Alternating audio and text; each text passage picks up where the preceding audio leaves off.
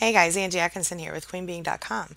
Today we're going to discuss drug addiction, alcoholism, and narcissism. It's a toxic cocktail. Let's get started.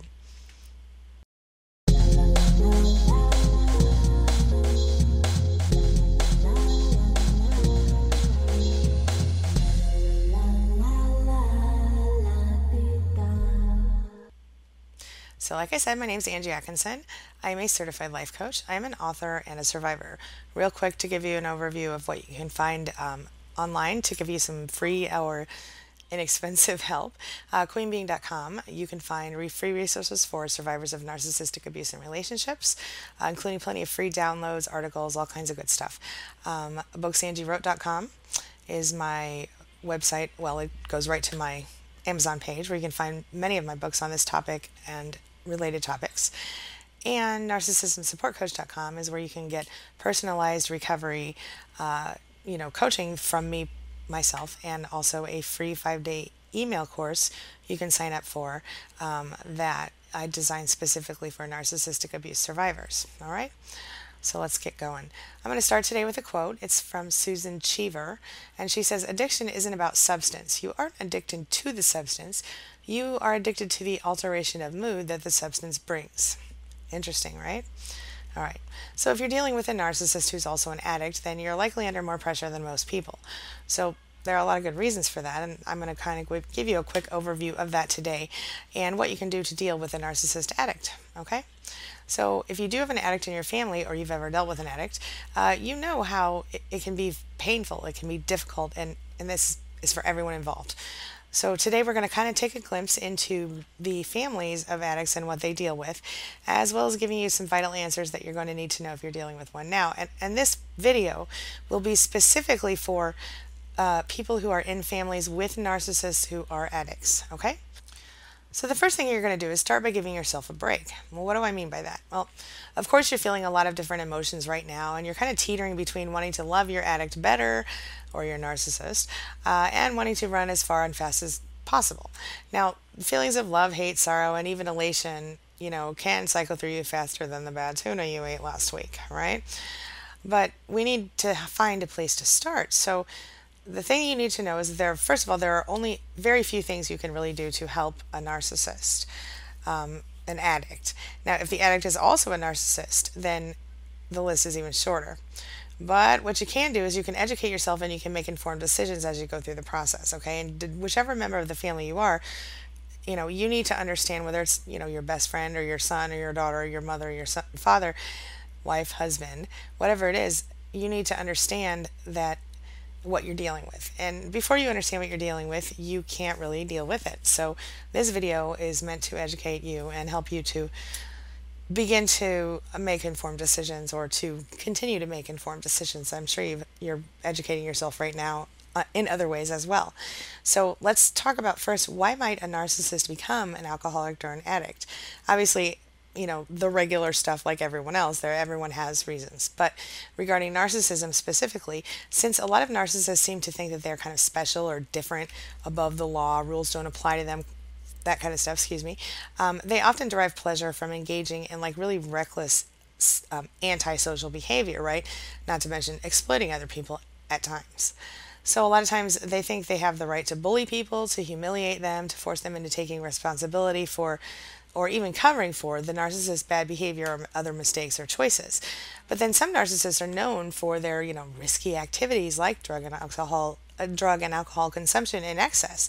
And these are the types of things that often fuel those narcissistic behaviors. You understand what I mean? So a lot of times narcissists are in codependent relationships anyway, as you and I both know, honey.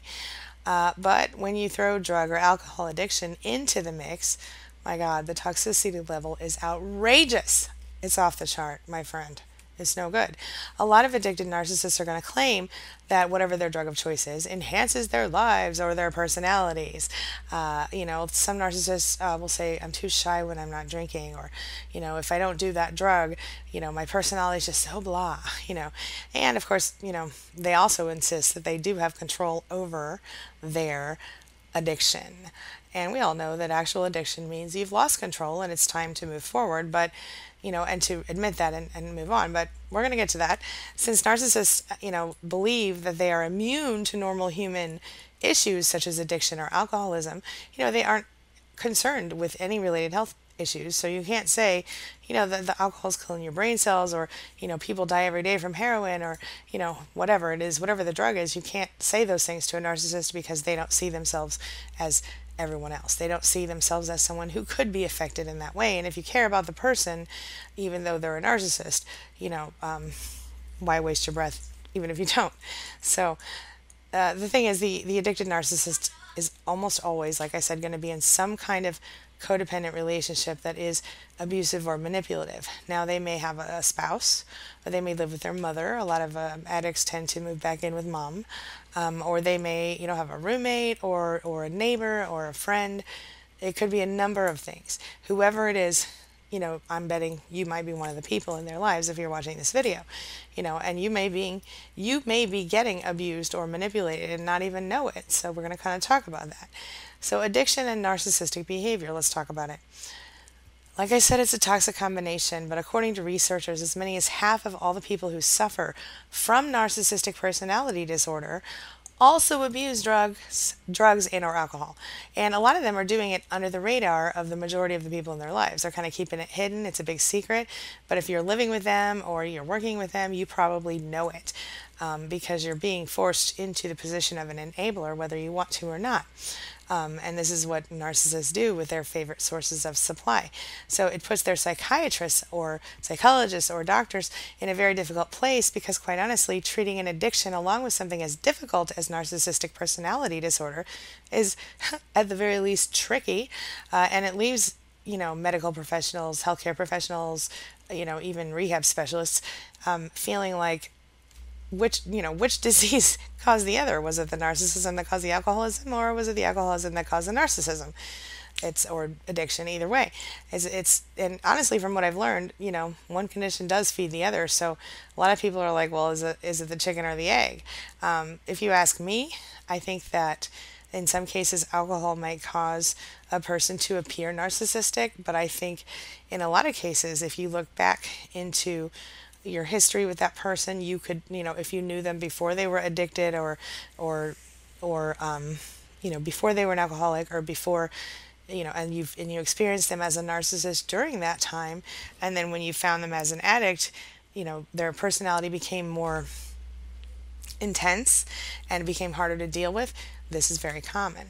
Okay, so and of course, as chronic drug use has been proven to to make the symptoms of NPD and BPD, which is narcissistic personality and borderline personality di- disorder, more prominent, more severe, you know, a narcissist is going to find himself or herself looking for more drugs or increasing ways to you know, get that high or whatever it is they're doing to self medicate, you know, because a lot of narcissists are so ripped up inside about, you know, and no, nobody believes me when I say this, but a lot of them just really hate themselves and that's why they need to self medicate, you know, and it, and like I said, it's like almost half of all the people who are diagnosed with NPD are alcoholics or, or addicts. Now, maybe that's because those are the ones that get in the system and actually get forced into a diagnosis, but maybe there's something to it, right? It's, it's a thought. Anyway, so like I said, the, these narcissist addicts will develop a tolerance for their drug of choice and develop a dependence on it. I'm just going to say it one time during this video. Please ignore my typos. And, and that leads to their addiction, you know, of becoming fully, the addiction becomes fully established because they develop the tolerance and they develop the dependence. That is what addiction is. So, like I said, since a lot of narcissists think they're above it all, including the law and basic human ethics, it's going to be tough to actually get one into treatment. That's because most narcissists aren't ever going to admit that they actually need help, and they make it impossible to help them, in fact. So, this is even true when the addiction has completely taken over their lives, and their hostile attitude toward treatment may also become really competitive and aggressive so it's it's a tough place to be, I think. Um, so when that happens, then of course, as they are being the narcissists that they are, they're going to devalue and they're going to discard both the value of the treatment and of course the professionals who are actually trying to help them. Um, and in part, this is due to their natural urge to sort of just resist authority figures um, outside of themselves, of course, because every narcissist sees themselves as some sort of authority. Um, so, yeah. Now, here's an interesting fact about narcissism and addiction. Um, it turns out that, you know, as we all know, both narcissism and addiction have a common factor shame.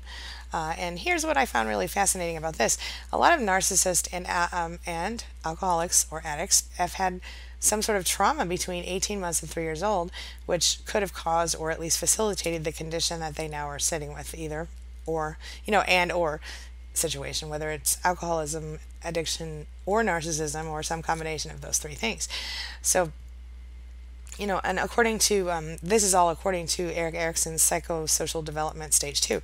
Now, while it's not always the truth in every case, it can be a really good place to start in trying to figure out the cause of a narcissist's um, condition, whether it is just straight narcissism or it's a combination of narcissism and addiction. Okay. So let me ask you do you think you're an enabler? Um, I didn't think I was either, but it turns out that I was in my case. But if you do feel like you're a victim of a narcissist who's also an and you know an alcoholic or an addict, well, how do you even know? Are you enabling it? How can you know that? So I'll just tell you really in briefly. Um, if you're trying to help a narcissist hide his or her addiction, or if you're helping his, him or her procure the drugs or alcohol uh, they need to feed the addiction, um, even if it's only to shut them up, you're helping. You're enabling that person. Okay, so uh, a lot of times there are two or more enablers involved for for an addict and or narcissist. One of them helps the person feel good about him or herself, the narcissist, and the other one encourages the addiction, whether it's knowingly or otherwise. They don't mean to turn a person into an addict, but maybe they just want somebody to party with, or maybe they just you know want somebody to drink with or do their drugs with or whatever, um, or for whatever reason they encourage the addiction. Okay. So, and for narcissistic addicts, their primary sources of supply a lot of times are blind to the symptoms at first for a number of reasons, or if they do see them and try to call them out, they're told over and over again that quite honestly they're wrong, and they just, at the very least, are told they're exaggerating the issue.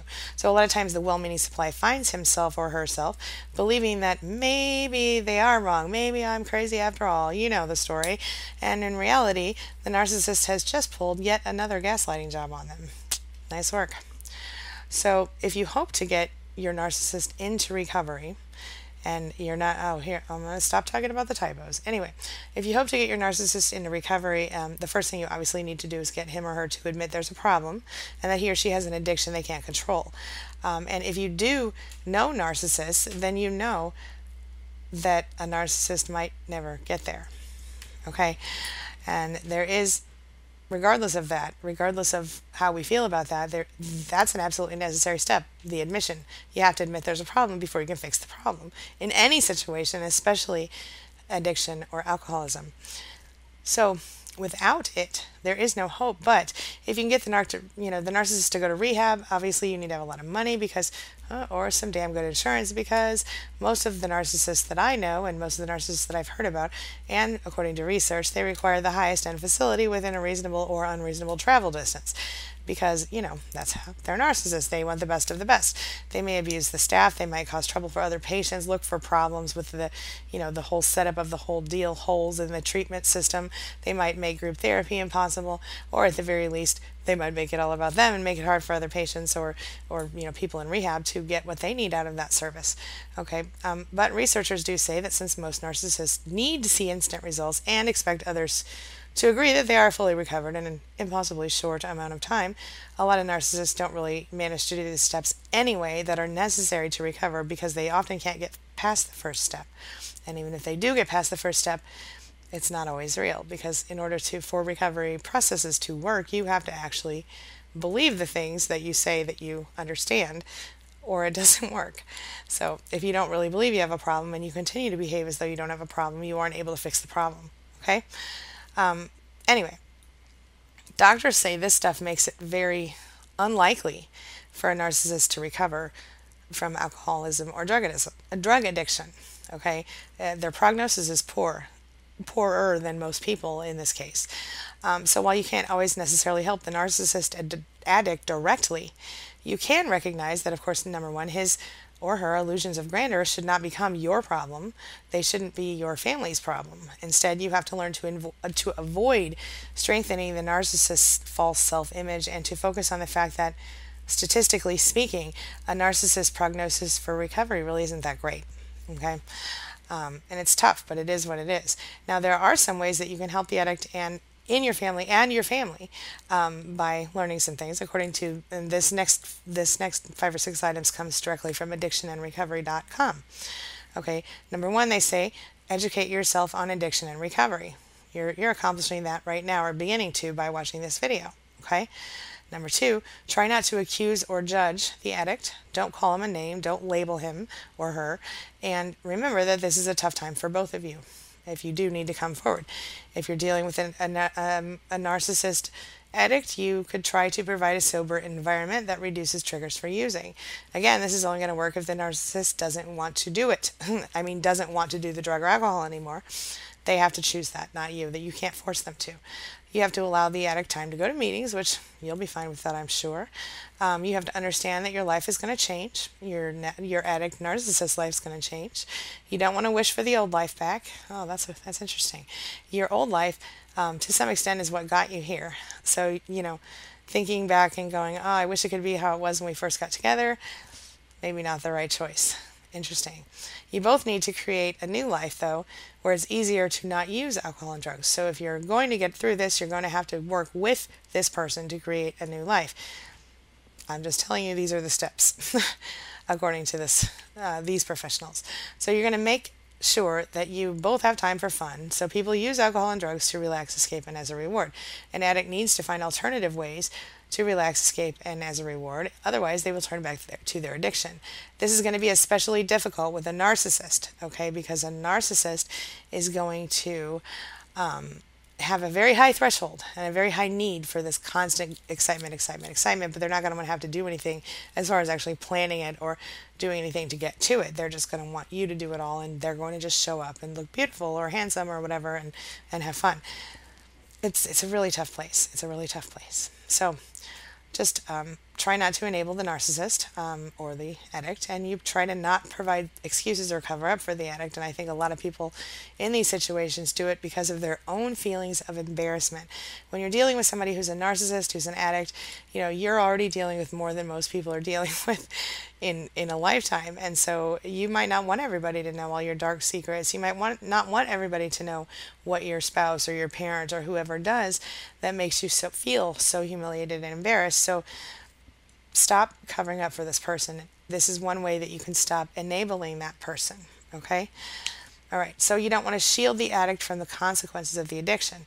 People are more likely to change if they have suffered enough negative consequences. And this goes back to where you are as a narcissistic supply.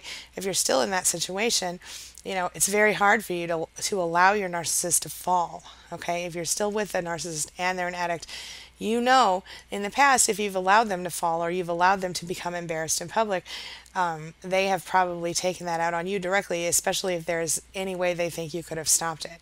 So you are now so used to covering up for them and hiding everything for them that you don't even think about it before you do it. You just don't want to deal with the negative consequences of them at home.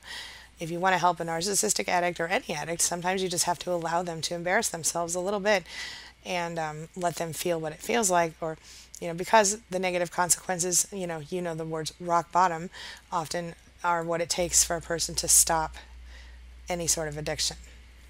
So you want to set boundaries that you all agree on. Uh, the goal of boundaries is going to be to improve the health of the family as a whole. So you're not going to use boundaries to punish someone or shame someone. Okay. Um, so if you want to provide financial support for this person, if they're your spouse, your child, your parents, whatever they are, um, rather than actually giving them 20 bucks or 100 bucks or 300 bucks for paying the rent or buying the groceries or whatever you're doing, you know, buy the stuff, pay the bills that they need instead of actually handing them the cash because we all know they might use that stuff to buy alcohol or drugs. That's just a common sense tip, but there it is. You know, obviously you want to recognize and acknowledge the potential the addict has within them, and the same applies to a narcissist addict, except that in some cases you might know all too well what they have going on.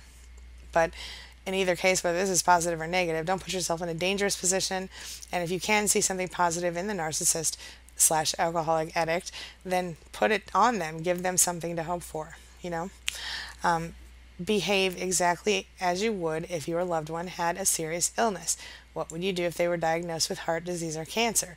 Um, you know, this is interesting if you think about it because if you think about the way a narcissist's mind works, he really does want all of that positive feedback, positive attention, stuff like that. Um, and so, you know, treating them as though they were a person who had a more, much, you know, a very serious illness, um, while it is not off base because alcoholism and addiction are serious illnesses, I think most narcissists would actually respond to that in a kind of positive way um, because they do like attention and they do like somebody taking care of them. So that's something to consider for you as well. Okay, um, so let's see here, and then. Um, you know, if you're if you're looking, you know, for help dealing with an addict in your family, I've got this real quick um, rundown of resources that will help you get started on your family recovery. Okay, so of, of course, Al-Anon.org. This is for family members of alcoholics and close friends.